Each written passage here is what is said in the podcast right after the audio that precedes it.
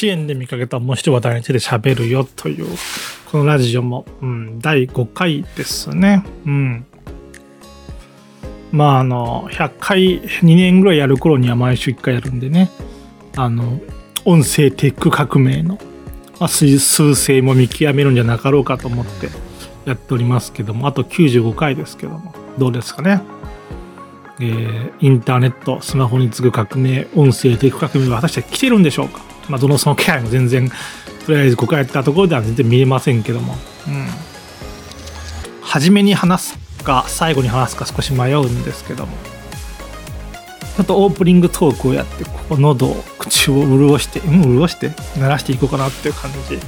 最近の私の近況についてちょっと喋りますか。最近5ドット、5ト、本当は5トなんですけど、まあ、5ドットエンジンをやっておりますね。うん。で、まあ、ブログの方にも書いているし、まとめの方にも、割とそこに引っかかる話題がいくつかありましたけども、うん。ゲームエンジンっていうことですね。まゲームエンジンを私も触っているわけですよ。今まで、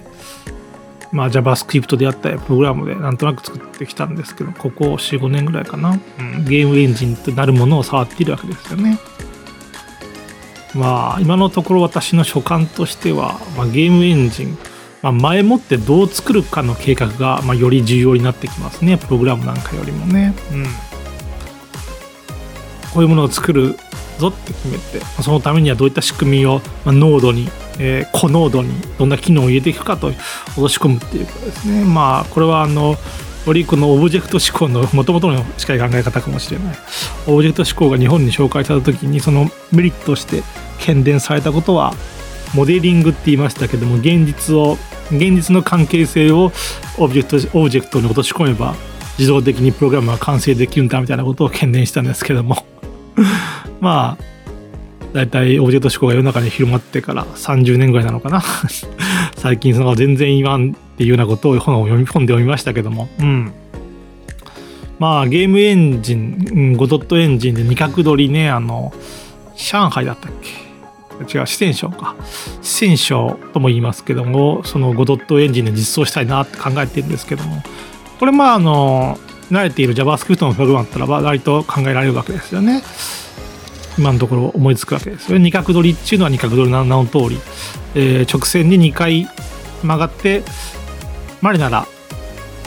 同じ範囲を同士を選ぶんですけども、その同じ配同士っていうのがこう、直線2本分カクッと曲がった2本分の範囲なら取れるっていうルールですね。まあ、これは JavaScript でいろいろなことロジックを考えるのも楽しく、まあ、できるかなっていう予想がしてるんですけども、さて一方で、5ドットエンジンでこれをやろうとした時にですね、さあっていうことですよね。要するに、こう、全体のシーンとして、クラスワールドとして、えー、オブジェクトをその、取るだろうパイ一個一個オブジェクトとして、まあ宣言するわけですよね。ということは、まあ、オブジェクトをクリックして、オブジェクトをクリックしてっていうのは同じこう、クラスとしては、オブジェクトとしては同じクリックなんですよね。つまり、私はクリックされましたよ。私のプロパティはその5ピンであったり、何であったり、こう、種類を申し出す、えー、申し、えー、開示する。一方で違う範囲にクリア、あの同じオブジェクトなん同じクラスなんだけども違うオブジェクトをクリックしたときにそのプロパティこの牌はどんなもんかってことを判定してまず同じ牌かどうかチェックするってことですね。これだけでも結構ややこしくなってるんですけどもこう再起っぽくなるよね。あ再起処理っぽくなるよね。さらにその2つの選んだであろう2つのパイの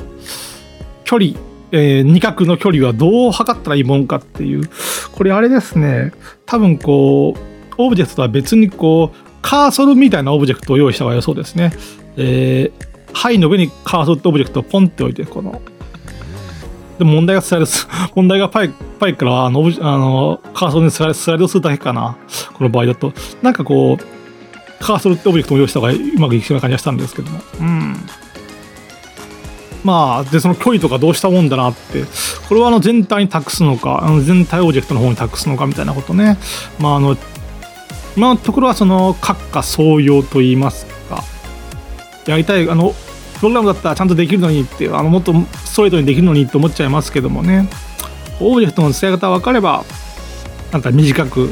つまつまり保守性が高いプログラムを作るんじゃなかろうかみたいなことをそんなゲームエンジンの荒波洗礼にあっておりますけどもね。うん。あのライフゲームを作ったんですけどもサンプルサンプル通り入力して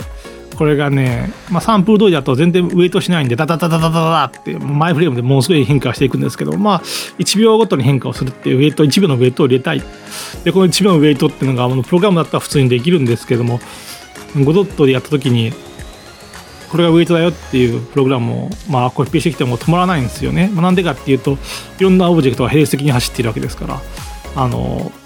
ライフゲームっていうのは確か50個ぐらいのライフオブジェクトを作っていたんですけども一個一個止めたってしょうがないわけで。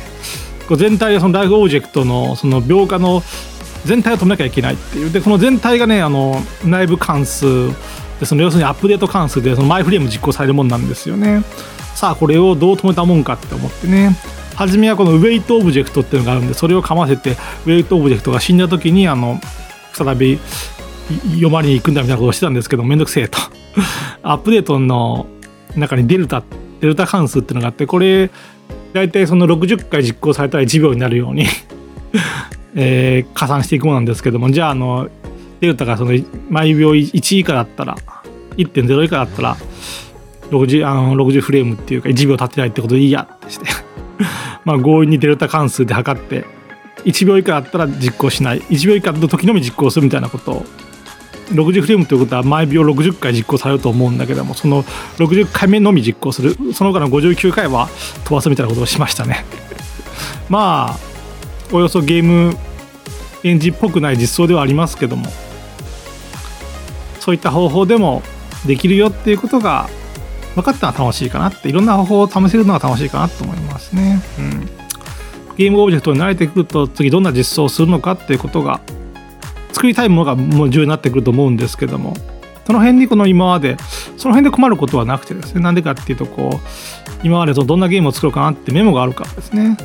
えー、支援の方にいわゆる貼っときますけども、うん。ね、ゾンビあライフゲームでそのゾンビウイルス感染的なことをゾンビがどんどん感染していくのをライフゲームに例えたゲームとかどうだろうみたいなことを考えておりますね。うん。そんなわけで、オープニングトークの時点で8分ぐらい喋っておりますけども、さあ、そうテンション上げていこうかな。うん。一つ目の話題、これは青色八強度さん。うん。グレーブヤードエクスキュショナーっていう、まあ、のが最新作のサークルさんですけども、これは 女の、押さえつけられてる女の子の目玉をくり抜くんだっていうミニゲームが、エルアクション途中に入るってやつですね。えー、メイドインワリオ風にって言ったらいいのかな。女の子は目を目玉をくり抜かれたくないものにギョロギョロさせるんですけどもあそれにちょうど黒目の部分に合わせて なんか針を進めるんだっていう 未だに覚えてるミニアクションミニエロゲがありますね。そんな感じのうんグローリョナをですね楽しく遊ばせるアクション。ここでは最新作としてプラットフォーム横アクションの飛び石みたく首吊り死体を乗っていくよって当然首吊り死体なんでこの1回1回乗ったら落ちる飛び石ってありますけどもねよくアクションでは。それと同じようにこう一回乗ったら首吊り死体が弾け飛ぶという。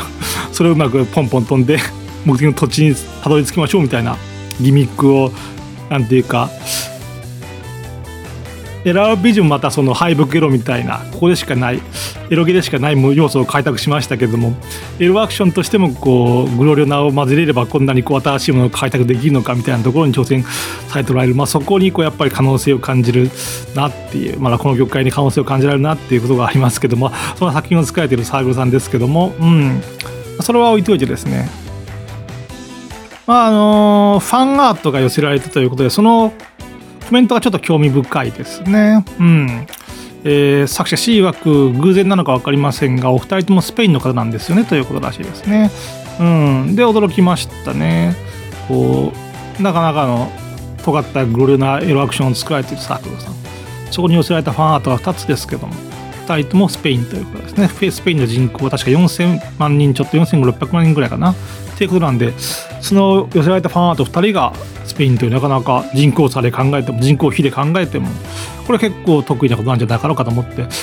これはあれですかね。あのシリアではねグレンタイザーが人気なんですよ。アニメね。一方フィリピンではボルテスみたいなアニメが有名なんですよね。グレンタイザーボルテス。まあ国内じゃそんなに見てないんですけども。この2つはねそれらの国ではなんか国民的アニメ絶対的人気らしくてですね。そういうこと偏りがあるのかみたいなふうに思いましたね。まあ、日本でもマーベルヒーローの中ではあのスパイあースーパーマンよりはスパイダーマンじゃないですか。スパイダーマンっていうのはあの昔スパイダーマンだけをこう投影だったかな？が権利を得てるぐらい日本はスパイダーマンが好きなんですけども。というようにですねこう、まあ、当然労働人技も今やグローバルですから世界にいろいろ出すんですけどもまああのそんなわけで日本は世界みたいなグローバル基準で考えがちですけども何かの要因でこのゲーム自体が内包する要素でもってある国にすごく刺さるっていうことがあるんじゃなかろうかと思ったんですよね。なんかそうあのアニメとか特撮とかでは普通にそういうことを見てきたはずなのになんかことを同時にやるけど自分たちの分野になるとなんかそういったことはないみたいに考えてたんですけども何？スペインではこの青色発狂オードさんのリュナに何か刺さるものがあったのかそういやなんかこう最新作とかですけどもこう石像の感じとかなんかこう聖聖堂っぽいのかなと思ったんですけどもなんかその辺が関係あるんですかね。うん。まあシリアのグレンタイザーフィリピンのボルテスとかはねあの独裁政権を倒すぞみたいなもう時代背景とかがあってあもうアニメっても要するにこうメディアっていうことですからそういったメディアと社会的なこの役割もあっての絶大的な人気かと思うんですけども、まあ、一方であのマーベルヒーローの中で日本ではスパイダーマンだけが特殊っていうちょっといいぞっていうのはやっぱりこうその国ごとの思考っていうのがあるわけでね。うん。こうグローバル世界か日本かっていうこう輸出するぞって考えた時についおろそかになりがちではありますけどもやっぱりその国にとってこの作品はこの国になんか刺さったなっていうことも、まあ、見ていたらいいんじゃないかっていう。それを注視していれば、まあ、よりこの有力な施策とかもできるんじゃなかろうかみたいな、まあ、そんなことがちょっと気にかかりましたね。うん。まあ、ちょっと大きなことになりましたけども そんなことも言えるかななんてね、まあ、単純に嬉しいですけどもね。この作品作風はここにこの国の人に刺さったのかなんていうふうに知れるのはね。そういったこともあるんだってことですね。うん。えー、次の話題は、えー、パパ活ゲームのデモができたのでやってみませんか？サークルちょいやということですね。まあ、サークルちょいやさんというのはこう猛烈催眠学園なんて猛烈の猛だから分かるようにこう牛柄ビキニのおっぱいの張りのある女の子たちが催眠されていくよっていうミニゲームの作品を作られているサークルさんですけどもそのサークルさんの最新作の体験版をまあ全体公開誰でもできるよっていうふうにしているってことですね。ただこの最新ゲームの触れ込みが違ってですね、えー、なんとここではこの正規正規版とは違うデモ版オリジナルストーリーですよということですね。うん。まあ、あの DA サイトの予告とかでもですねあるいはその本登録の体験版でもですね、まあ、体験版オリジナルストーリーを持つ作品というのは今までまあそこそこなかったわけでもなかった。割とあったんですけども。でそれを見た時にあの体験版なんだからあのやっぱり本編を見せてほしいなってそうじゃないとあの判定できないなとか思ったんですけども。ことですね支援におけるなんていうかまだ開発中本当に開発中の先行体験版であればそのオリジナルストーリーっていうのはなんかこう支援した甲斐になれるというかプレミア感がありますよね。後々正式発売した後に実はねあの前の体験版ではこのキャラはこうだったんだよって言えるような、うん、プレミア感があるんじゃなかろうか、うん、つまりこうシーンシーンにおけるこうまだ途中の体験版オリジナルストーリーっていうのはやっぱりこうある種のプレミア価値ですね持たせてくるんじゃなかろうかということであの予告における体験版オリジナルとは違うんだっていうことですねこう支援におけるこのラピッド開発的的なこう細かくやっていくぞっていう中では有効だっていうことですねその取り組みが顕著に見えるところかなって顕著に感じられるところかななんて思いましたけどね。えー、これは妹のゲーム妹生活ファンタジーとか、まあ、妹のゲームで、まあ、5万ダウンロード以上とかしているニュースクさんの話ニュースクさんの記事による話ですね。まああのリードサイトにおける人気キーワードが発表されてなんで妹が入ってねえんだよみたいなことも言っておりますけどまあそれは置いといてですねここで興味深かったのはですね、まあ、あのこれほどの5万ダウンロード以上なんていう作品を持たれるサークルさんがですね AI を使ったゲームを作られるぞなんていうことを発表されて、えー、早数ヶ月というのが面白い経緯ですね。えー、作者さん曰く一応4時間ぐらいはもう遊べるんですが想定通りに作ったけどいまいち面白くねえということですね。うんなるほどとまあ AI でよく言われるのがですねそのまま使っては美味しくないとただあの構図とかの叩き台にするといいなっていうデザインの参考とかにするといいなっていうことなんですね。それ要するに、えー、そのまんまは使えないけどそのパッと見はいいものが出るというこの78割ぐらいのものを出してくれるっていうのが AI の特徴じゃなかろうかと思って逆に言うとそのそこからこだわり始めると残り2割を追い込み始めるときついっていうことがあるのかなと思いますね。つまり、えー、一応8時間ぐらい遊べるんですけども想定通りに作ったけど親父面白くねえというそのこの現象がそうかなって言われますねあの聞いた話だとあれですよ。少し数ヶ月3ヶ月ぐらい前になりますけどもミッドナイト・ジャーニーがどっかの美術コンテストで優勝したっていう話があるんですよね。ご存知かなと思うんですけども。そこに出した作品ってねあの実はミッドナイト・ジャーニーを出したものをそのまま出したわけじゃなくて実はフォトショップとかで結構加工されたそうなんですよね。3つぐらい作品を作られて出されてそのうちの1つが受賞したってことなんですけども3つでね80時間ぐらいの加工をされてるんだって。ということはこれもあの78割から78割のものをパンと出してくれるけど残り2割は結構大変だったってことは言えると思うんですよね。うんまあ、その残りミッドナイト・ジャーニーが出してくれたそのああいった綺麗な絵柄からそれでもその美術の賞を取るためにはこう80時間の残り2割の追い込みが必要だったんだよっていうことですよね。うん、そんな風にしてまあ誰もが今この時代 AI について取り組み考えておるわけですけどもそんなその壮大な取り組みを現在進行形で見てる気分になりますけども、えー、作者さんはこうも言っておられてですねエッチとかになるとだましだまし感が否めないというかあの絵柄になるのが嫌というか正解に向かっていってない感がすごいんですよねということですね。あのあの絵柄ってわかるなっていう多分ノベル AI とかのねあの絵柄でしょうね。何なんでしょうねノベル。ノベル AI にしろあの、ま、言うてその万を超す学習元が学習元があるだろうになぜかあの出てくるものはあの絵柄と言われるものになんかこう統一されるという何でしょうかね。実はこう集合的無意識を我々は抱えてるんでしょうかね。絵を描きつつ。あるいはこう平均化したものってことになるのかな分かんないんですけども。うん。こう正解に向かっていない感ですよね。なんかわかるなっていう AI を触ってる時のこれでいいのかっていう、まあ、答えがないからこそ足元が危うくなる感じ。これは果たしてこの向き合い方 AI に対するスタンスの取り方で果たしてこうあこれだってなるものがあるのかそれとももう AI 自体が8割を出しあの勝手に出しちゃう。8割はそのロールなくして出しちゃうものだからその感覚はずっと消えないのか。やっぱりこう、一から人間苦労して作り上げていかないとこう正解っぽいぞっていう手触りを覚えられないのか何なんでしょうかね。うん。一方で AI にまつわる話ではこんなこともありましてというのを見かけたのは、えー、ルルが森の奥の隠れ里さんというサークルの記事。このサークルさんはあのイラストアイコン素材集ボリューム1なんつって5000円だか6000円だかでめちゃくちゃ200点以上かな？アイコン高画質なアイコンがあって、まあ、あのこれ買っとくとねあの ゲームをいろいろやってる時にああのあの素材のアイコン使ってるってわかるんですけども。うん。まあそんぐらいそのまあ素材を専門に作られてるサークルさんですよね。そんな方でさえですねこのこの方この方の支援の記事ではアイコンは当然あのこの方のものなんですけどもその背景を彩るなんとなくのイメージで背景で彩っている背景画っていうのは AI を使われてるみたいですね。うん。素材をその特化して作られる方だからでしょうか。まあ、AI なんかは背景でいいんだっていう割り、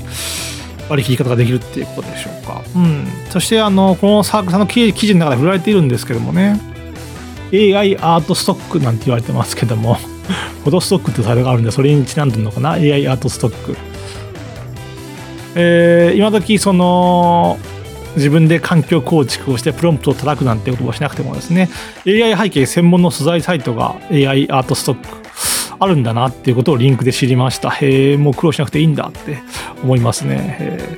AI をまつわるこの事情とかもどんどん変化していくもんですな。えー、ここからいくつかの話題は同時に選ぎもどんどんこう希望大規模化しているなという話でこう打ち合わせ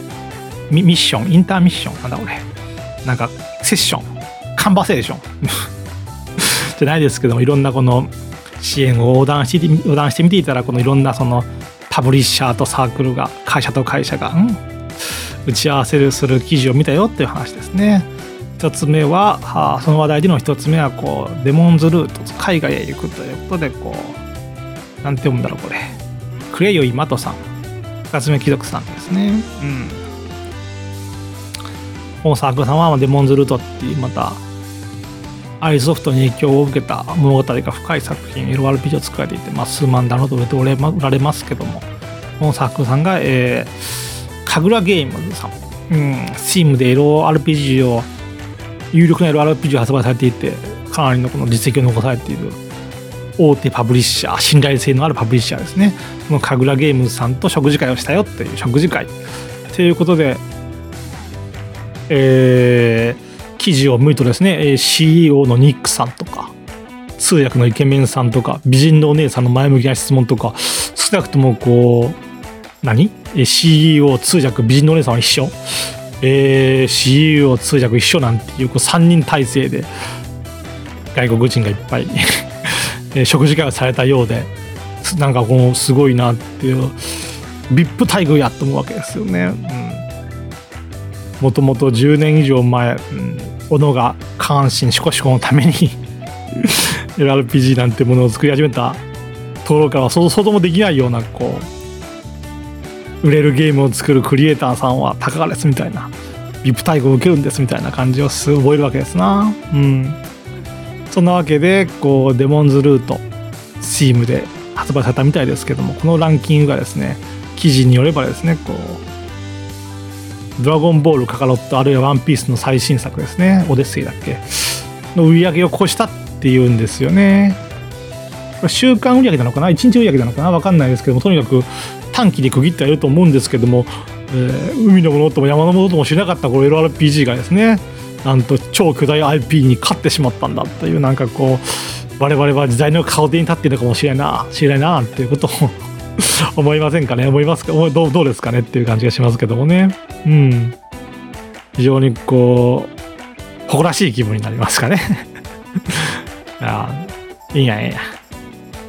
関係ない人でもこうテンションが上がることはちなんでちなんで自分にその恩恵を受けて恩恵としてその水を浴びせてもらってたらいいんじゃっていう。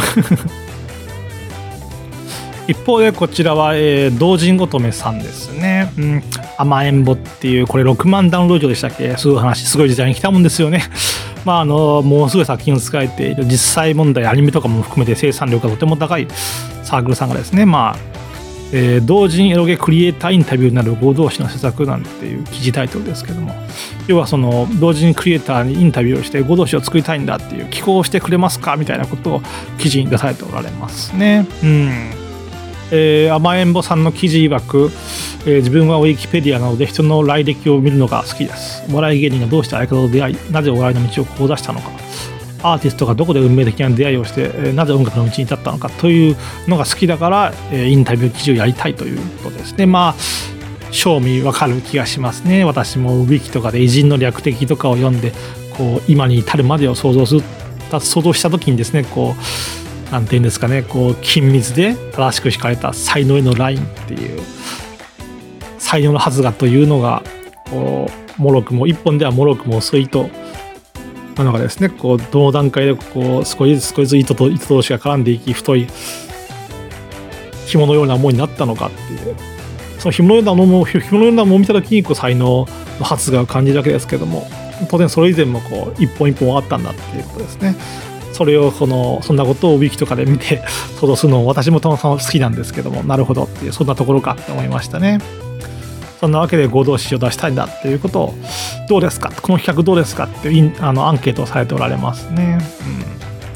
うん、合同誌として出されるっていうことは DL サイトにも並ぶことになるんでしょうか？ただそれちょっと楽しみですね。ただまあ実はというのがまあ正しいのかどうか分かんないんですけどもこの同じ同業者にインタビューしてみたいんだっていうのは割とこのモチベーション活動みたいなのは珍しくなくてですね。例えばこうおっぱいバトルパックのムニ工房さんなんかは結構 CGI にインタビューされておられますしあと青水庵っていうまあ CG 師でだいぶ有名な人小海島州のあるメルメスたちとかが最近有名かな。の青水庵さんなんかも56年前とかにこう突然こうインタビュアーとして目覚めたみたいなことを 本人言われて結構あの同人作家さんとかインタビューされておられるんですよね。だからこう割と成功した作者さんサークさんにとってはこのインタビューしたいっていう欲を持つそんなアプローチをしたしたがるこのクリエイターさんっていうのはそこそこタイプとしてあるのかなっていう感じがしますね。これ実のところねあのなんて言うんでしょうかねそのあるある程度の会社の役員になるとこうゴルフが楽しいっていうふうに目覚め出すように。実はあれ年取ってくると運動しなくなるんでゴルフのちょっとうっちゃちょっと歩いてみたいな運動が良かったりあるいはそこでのこの話偉い人との偉い人同士のこう話のパイプを築けるんだって仕事の関係もあったりするんですけどもそんな感じじゃなかろうかと思うんですよね。要するにこうインタビューをするということでこう同業者との絆を深めたい交流会をするとなんか気持ちがはがどってモチベーションになるっていうそういったところからなんか成功したサークルさんっていうのをやりたがるんじゃなかろうかと思うんですよね。うんえー、事実こうお笑い芸人アーティストの略略って言いましたけども多分というかそうでしょうあのインタビューするのはこう森久保さん見てもそう青水山さんを見てもそう芸運畑なら芸運畑の人 CC なら CC 畑の人はとなんかこうどうしてもこう身近の自信の身近な人に偏っていくと思うんですよねこれなんかまさに交流会になっている、まあ、所作かななんて思うんですけどもた。だこういったインタビュー記事ってね割とこうやられる方はやられる方は好きでやってるなって分かるんですけども実は一般的な読者の興味を惹かれるとことは少し違うんじゃないかって気がするんですよね。大半の読者っていうのはこう成果物越しあるいはこの世俗的なことを売り上げ売り上げとかねじゃないとこういまいち想像力を働かせられないのかなと思うんですよね。要するにこう来歴を見てその人の人となりを想像できる人ってあんまりそんなに多くはいないんじゃなかろうかと思うんですよね。10人いたら1人ぐらいじゃなかろうかと。つまりこう脅しを出していても10人に9人がこううんっていう風になっちゃうんじゃないかっていう感じもしますけども。ただ10人1人に届くんであれば全然いいっていう風な、まあ、捉え方もできますしあるいはもっとねこの要するに交流会であるっていう風にこう意識されて活動されていくんであれば全然そのメリットが全然上回りますよね。だからやっていこうっていうことも全然続くのかなって思いますね。うん、これは幸生さんですね。カリンズ・プリズンという、またこれはチームで出されてる作品なんですけども、うん。一応情報的にはこう、真面目な、えー、会話シーンなのに、会話シーンの立ち絵に、えー、おっぱいだったり、あるいは口の横だったりして、この賃金がついているという真面目な話をしてるのにさっきまであのしゃぶっていたのかパイズリをしていたのかっていう想像がはかどるこうそうなもうチンゲ DLC っていうまあ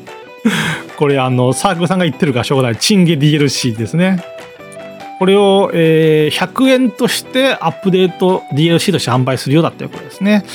えー、DA サイト同時によくありがちな無料アップデートではないというまあ言うてその立ち絵差分なんで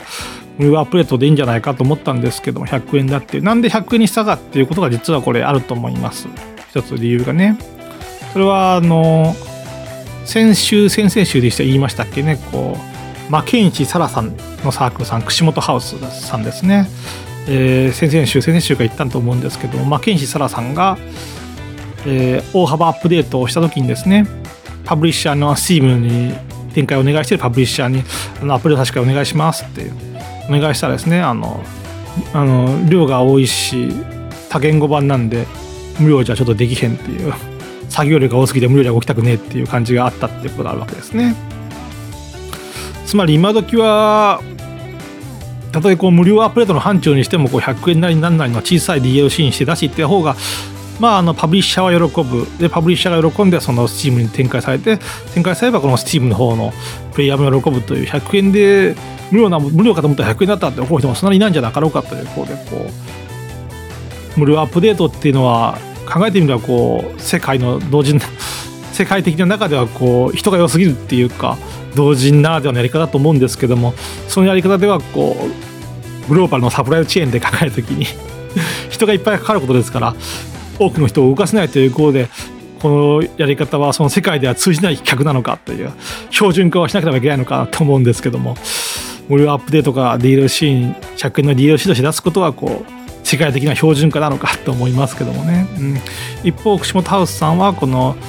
Steam のパッチをどうしたかあ Steam のアップデートどうしたかっていうとこう支援で非公式パッチとして配布されているようで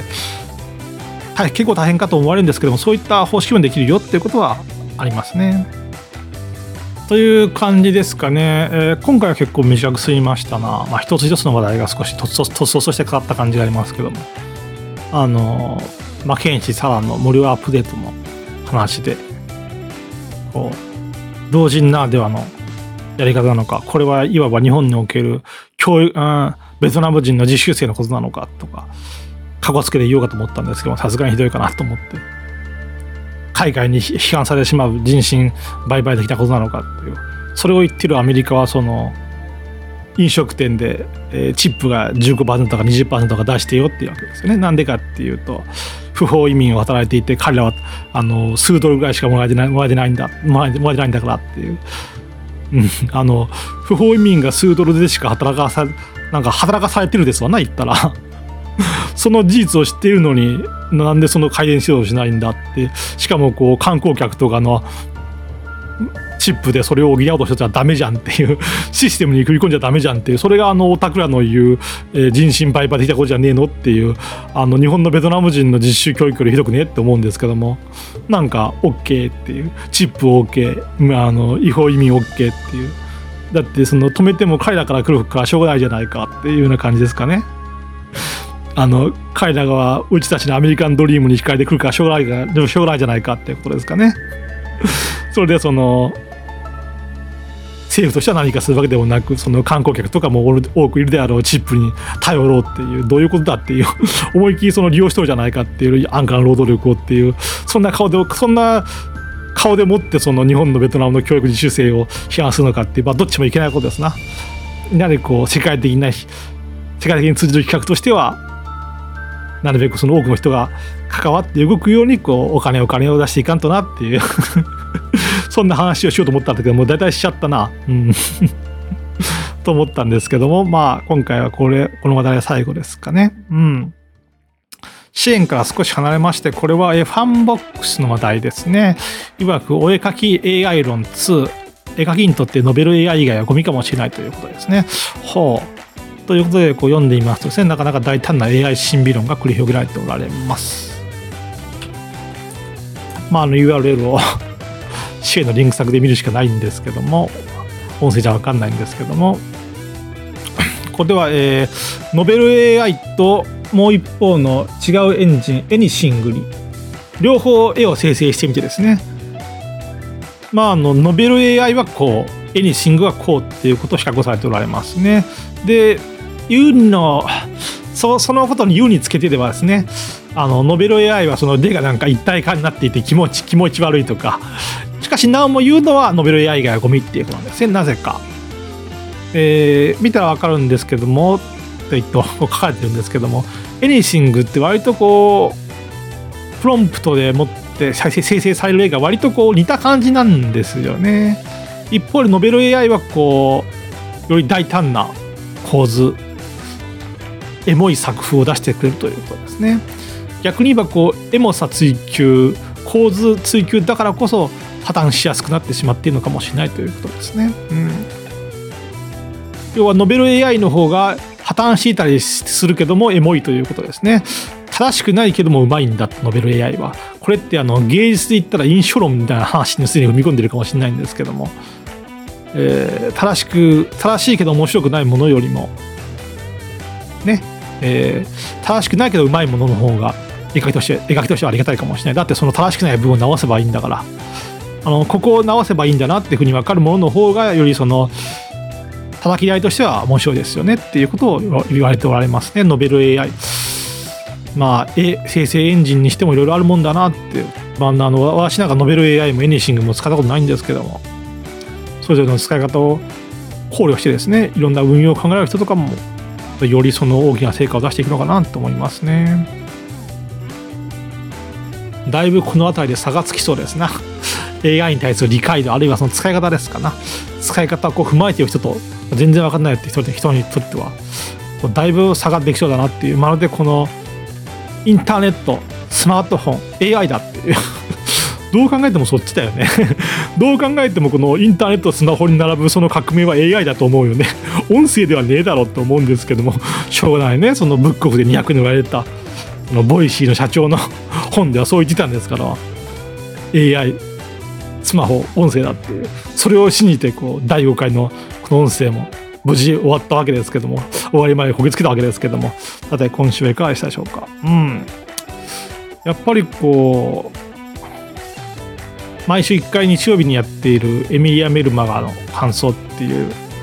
こっちも生放送もちろん放送でも言ったことですけども